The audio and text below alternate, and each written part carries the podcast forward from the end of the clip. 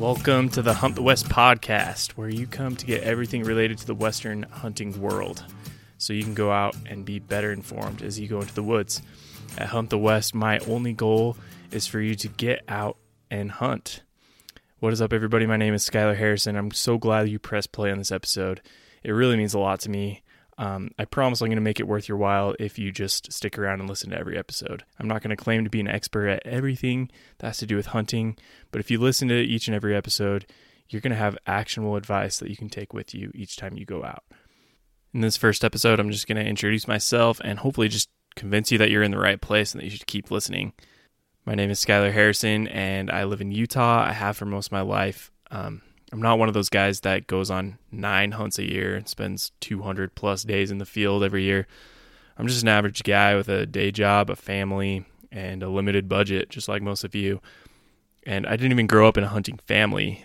I remember my dad going on a couple hunts when I was a kid, but he was never gone more than two days, and it wasn't a big part of our lives.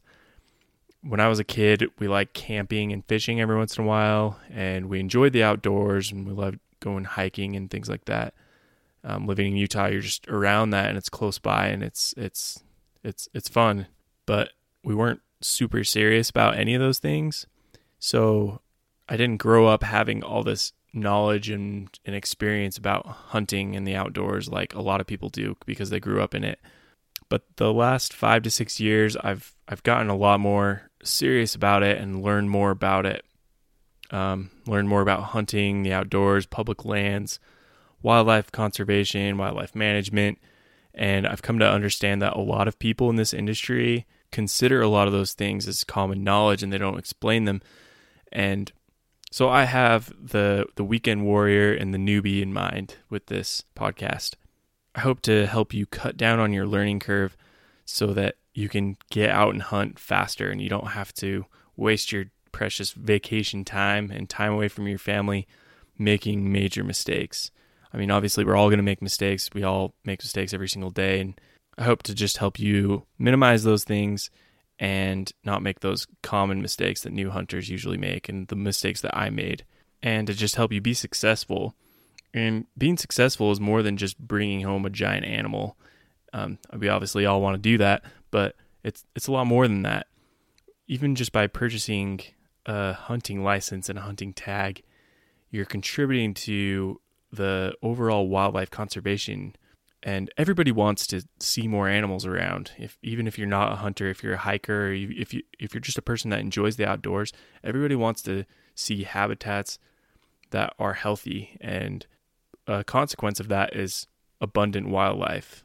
Something that I think is a common misunderstanding between hunters and non-hunters is that non-hunters think that hunters just want to kill a giant animal because they're just rednecks running around in the woods with guns. And that's kind of partially true. I mean, we all want to kill a big animal, but the truth is, when you see a giant bull elk that's eight or nine years old, that's evidence of an ecosystem that is thriving, a healthy environment, healthy ecosystem with clean water, food for those animals to eat. And the difference between hunters and non hunters is that the hunter wants to harvest that natural resource. And other people just aren't into that and they just want to enjoy seeing it, and that, that's fine too. So I think there can be a little bit of moderation in the hunting world that isn't commonly seen or, or spoken about. But the main goal of this podcast is to just get you out and hunt. Anyone can hunt. You don't need a whole lot to get started, and we're going to go into details in future episodes about what those details are. But if you have just a little bit of desire and you do a little bit of research, uh, research you can start by just listening to this podcast. You can get started and you can get out and hunt. I know it can be really overwhelming seeing people on YouTube hunting with all the fanciest gear and you're watching it and you're like, how did they even get a tag or like where are they? How did how did they figure out where to go? those are a lot of the things that I remember thinking and feeling when I first got started. And when I first jumped in, I messed up big time and I went hunting in the wrong area and Fish and Game had to come out and stop me before I did something wrong. Uh, that's a story for a different day, but hopefully you can follow my advice and not do that so you don't get in trouble and so you're following all the laws and you're being legal.